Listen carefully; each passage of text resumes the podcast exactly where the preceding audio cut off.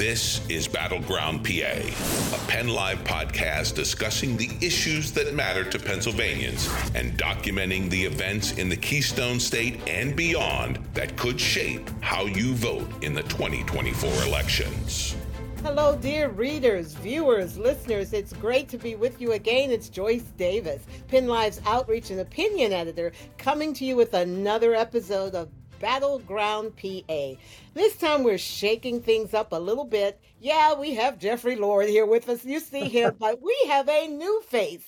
We have John Cole. Now, John is actually not new. He is uh, an old hand at Battleground PA because when we first started this this uh, podcast in the 2020 elections, John was one of our regular guests. But now we're going to mix it up between John and Jeffrey Lord. So, welcome, guys. It's glad to have you here.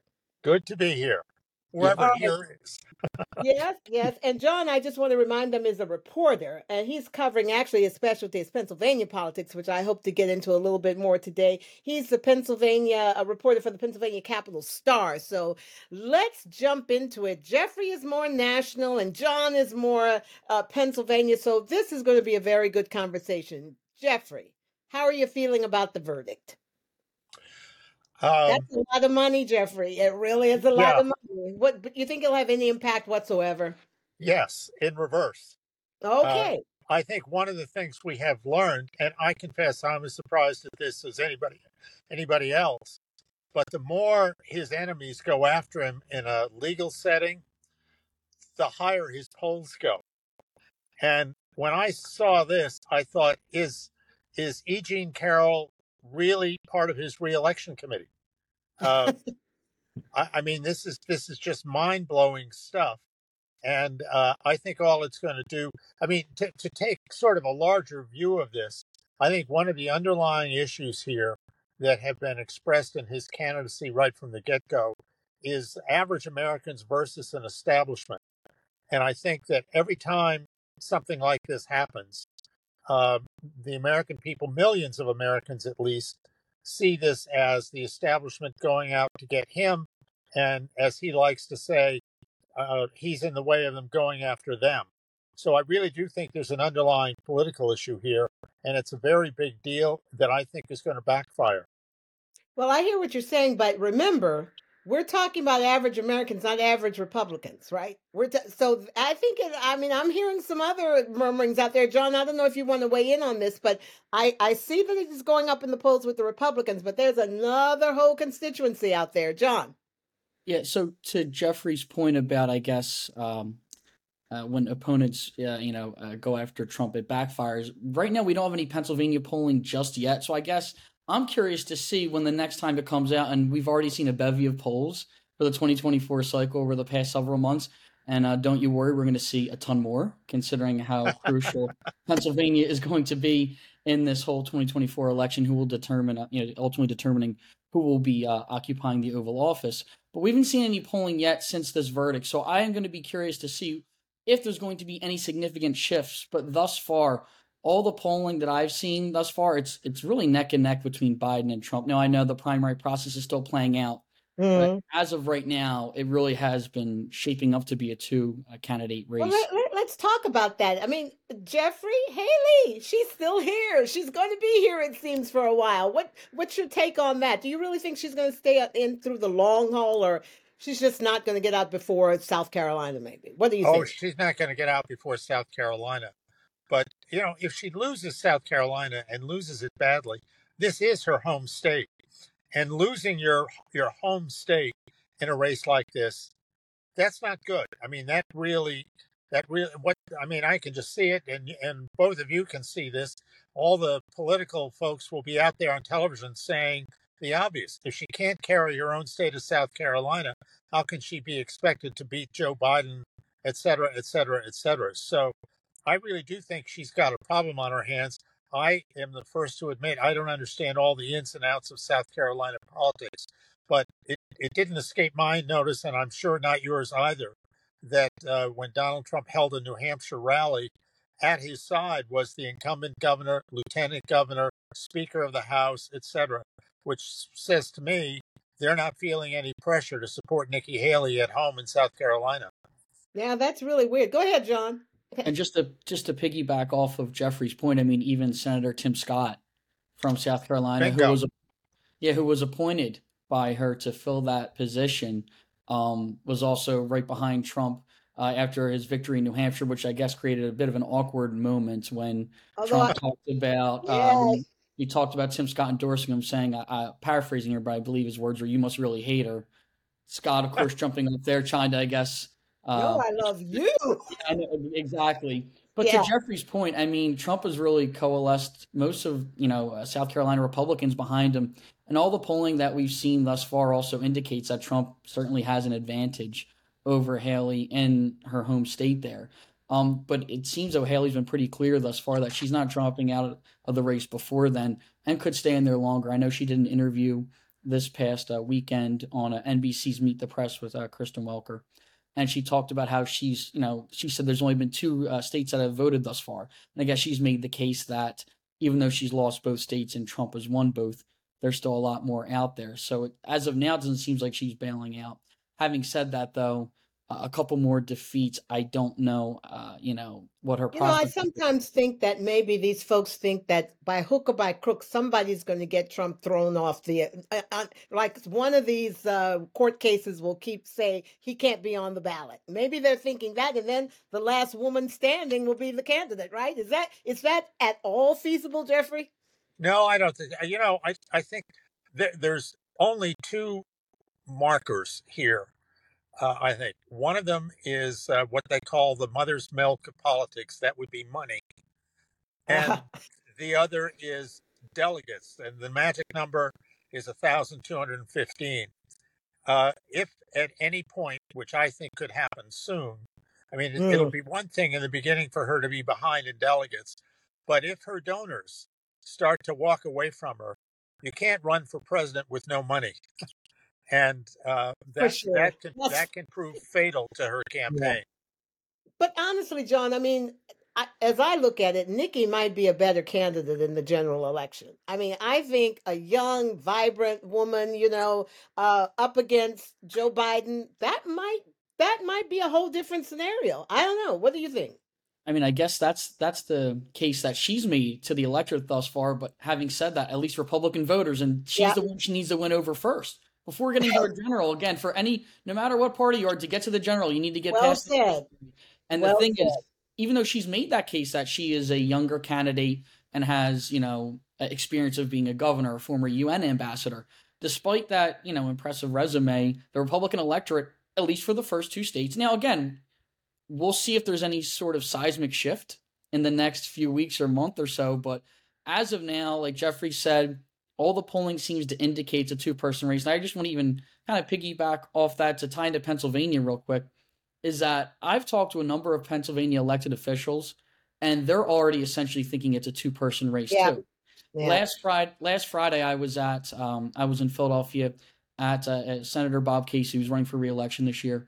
I was at one of his campaign events, and afterwards, I had the chance to ask him a question. There's a group of reporters there, and asked him about, "Do you think it's a two person race between Biden and Trump?" And he responded saying, "It looks that way already." Mhm.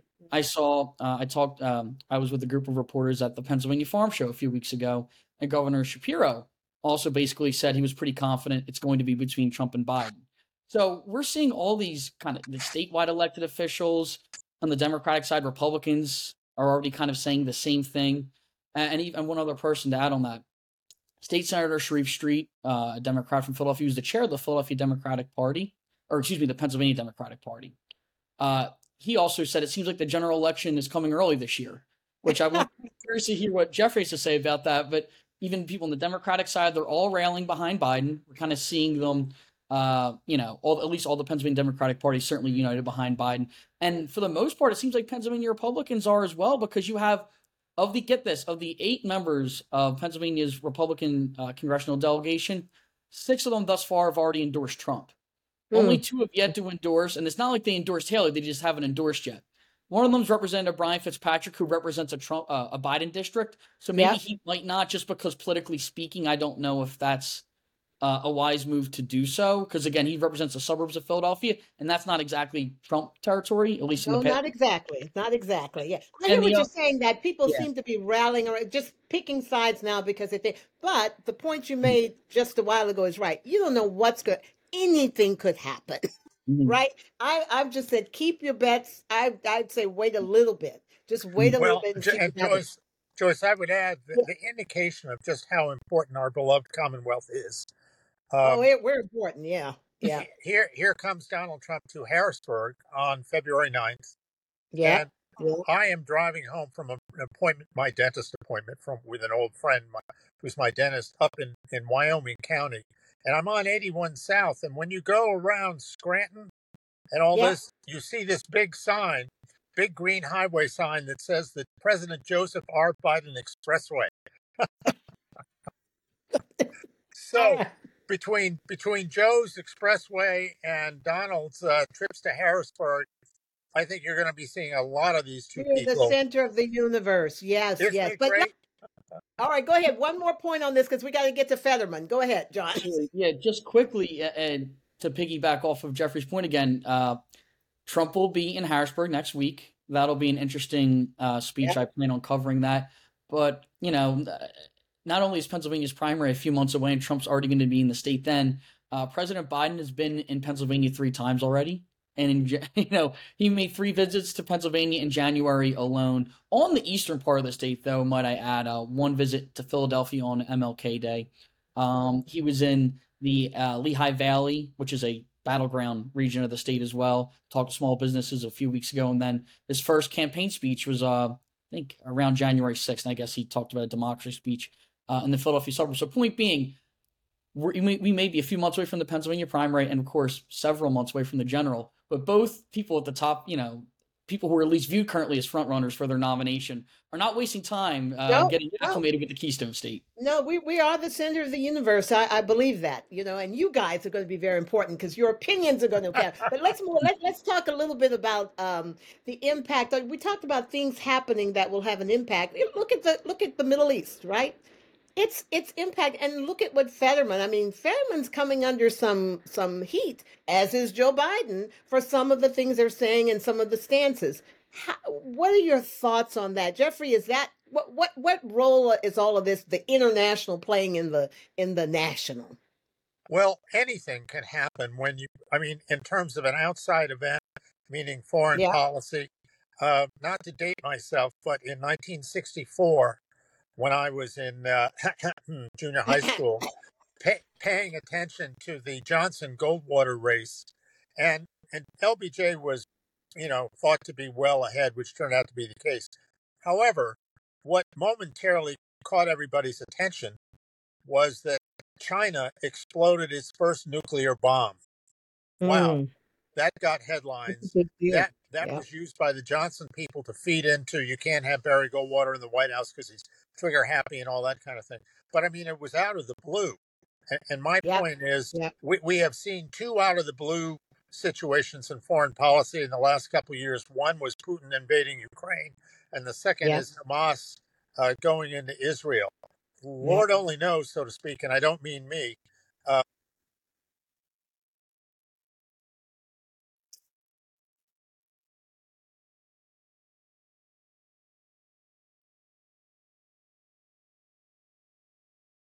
That's right, John. That's why I say hold your bets because this world is unstable right now. Go ahead, John. You you, you want to say something? You're you're 100% right, Joyce. Is that again? I you're right. To take a step back, we are several months away. And to Jeffrey's point, which I believe, if I'm not mistaken, was that the ad? Uh, what was that? The Daisy Yes. ad from '64. If I'm I know, I know, much before, much before my time, but I I do He's know. older than he looks. But um, having said that, though, Daisy ad to explain to uh, our viewers who may not be familiar, had a little girl sitting at a daisy Yeah, field yeah. plucking the petals from a daisy, and she was she was counting backwards, you know, 10, 9, etc. And all of a sudden, her voice and her image disappeared, and you heard a male announcer going seven, six, five, four, and then they got to one in a big mushroom cloud, and then the caption said something like "Vote for President Johnson." it was Yeah, pretty yeah. And then, and then And and and the story is that ad only ran once. Exactly. I didn't realize that. I've seen it so many times. I didn't know it had run. Well, it, it, anyway, we can see anything can happen. Let, let's move on, though. I want to really get into Pennsylvania politics. Go ahead, John. You want one more thing on that? Go ahead. No, just one very final thing again. How so much can change. Like we really don't know what tomorrow holds. We'll see what big political stories break. And four years ago, the first time I joined this podcast, uh, I remember, you know, it was very fun. And uh, I believe it was February of 2020, went to the studios and we were talking about the big theme from both parties. And at that time, it was the economy uh, from Republicans talking about Trump's economy, and then Democrats talking about healthcare. And then a few weeks later, you know, the coronavirus pandemic happens in the you know in the states, and that totally changed the dialogue. So I mean, to to be clear, we That's don't true. know we don't know what again whether it's a foreign uh, affair that might uh, impact voters or it could or, be something in this or another pandemic. You're so absolutely right. There, one other quick thing: all of this issue about the border and security. In, yep, in yep. fact, we have some terrible thing happen, terrorist incident in America because caused by somebody coming over undetected from the border. That right there will be a, a, a big issue. Well, you always have to worry in any administration, though, about terrorism and about all of that. Unfortunately, that's those are the times we live in. But uh, let, us get. I don't want to waste time here because we do want to talk a little bit about the congressional races. I'm getting ready to work with uh, PennLive. Will be partnering with uh, some York papers and WITF to do a congressional uh, um, forum for the District 10. And there's been some interesting developments there. Jeffrey, there's a challenger, it looks like, to uh, to Scott Perry. And he says, I mean, he said some pretty harsh things about Perry. He says he's offended by him. Uh, I mean, he did. He says, I'm offended by him. And he is touting himself. I'll read you a little bit of what he says, touting himself is far more moderate. Um, he's he says that he is um, you know, I, his stances are, are, are kind of moderate, even with regard to gun control and gun laws. He is, um, he's just a different kind of candidate going after a different kind of voter. It sounds like he's 68 years old, um, and he is John Henry Newman. Now, this is somebody I don't know if everyone else knew, but it seems to me came out of the blue. John, what what do you know about John Henry Newman, the Republican challenger to Perry? So he just announced his candidacy a few weeks ago. So quite frankly, this is one of those like like you said, Joyce, to your point, this wasn't a candidacy we knew about months ago. This kind of just popped out out of nowhere. Um, of course, Congressman Perry has represented, you know, that central PA district for a decade.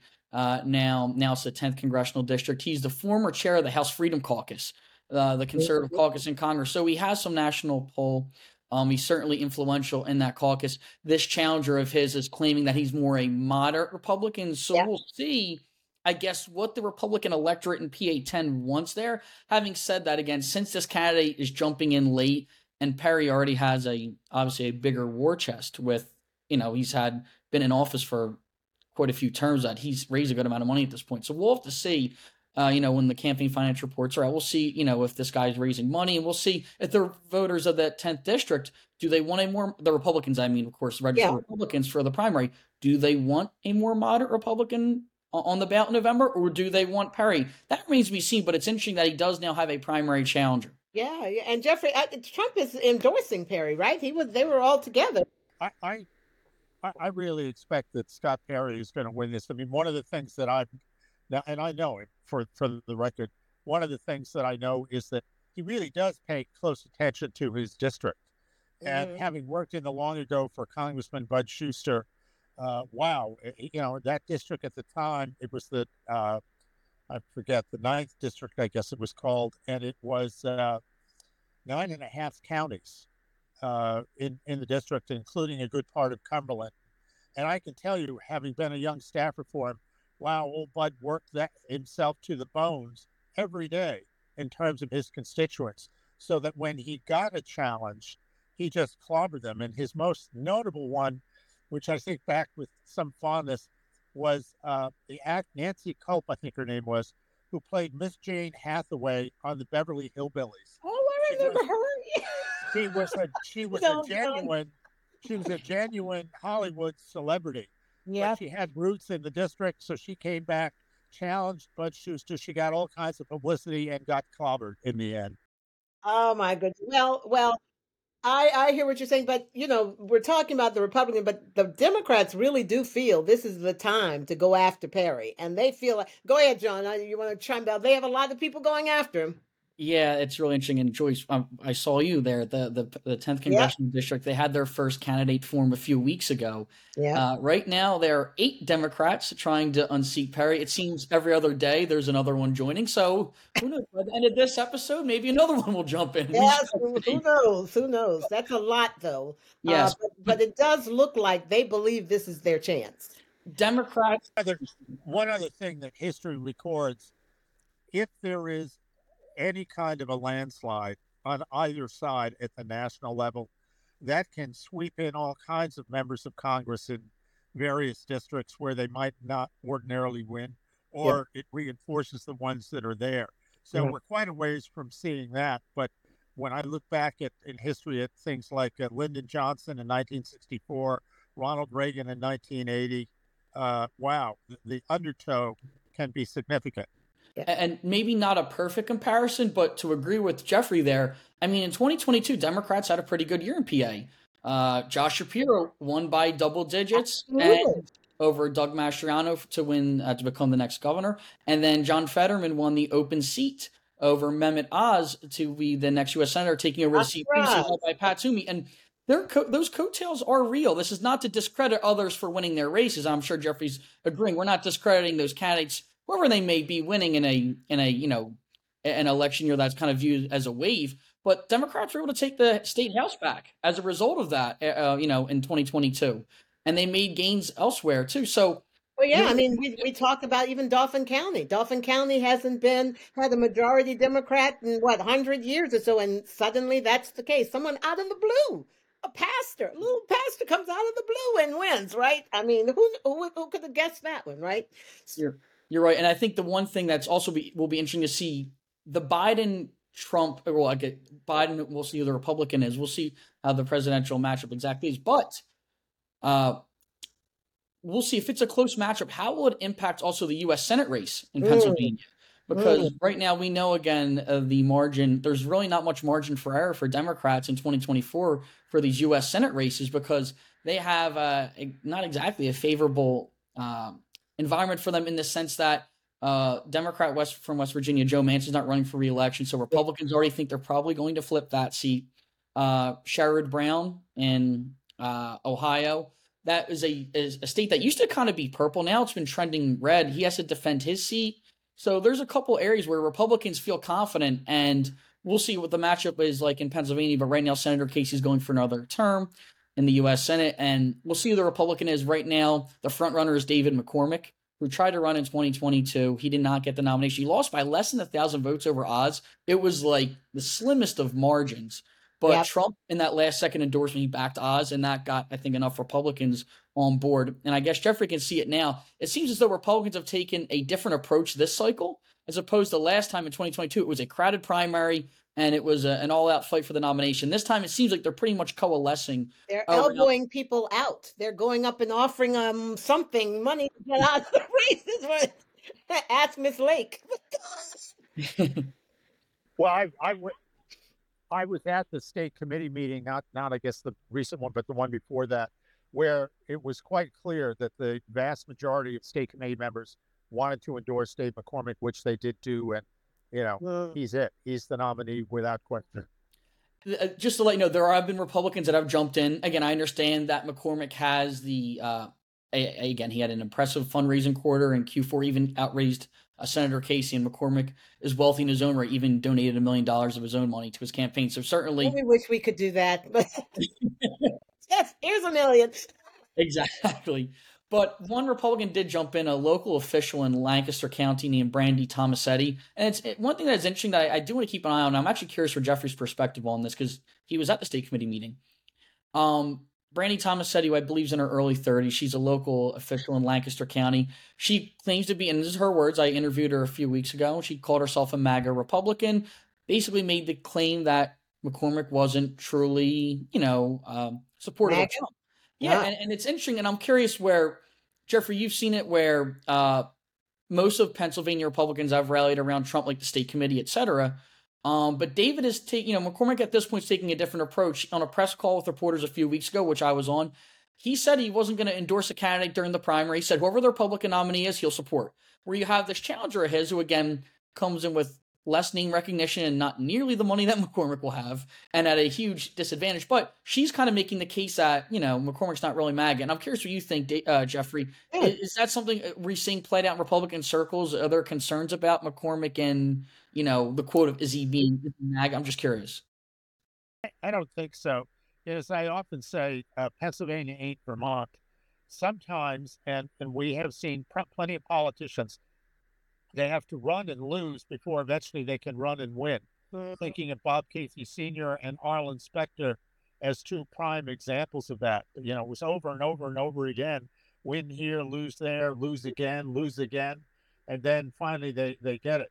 So Dave McCormick is following in that in that path, and I just don't think his his opponent has the money or the name recognition, which is what you need. And we're now uh, about to go into February, one more month after that, and then we're on into primary month. So, you yeah, know, it's a roller coaster. It, it's hard. Yep, we're we're full steam ahead. But I wanted to talk just a tad. We got about a minute or so to about Summer Lee and the money that she's raising in District 12 race. John, you want to fill us in on what's going on there?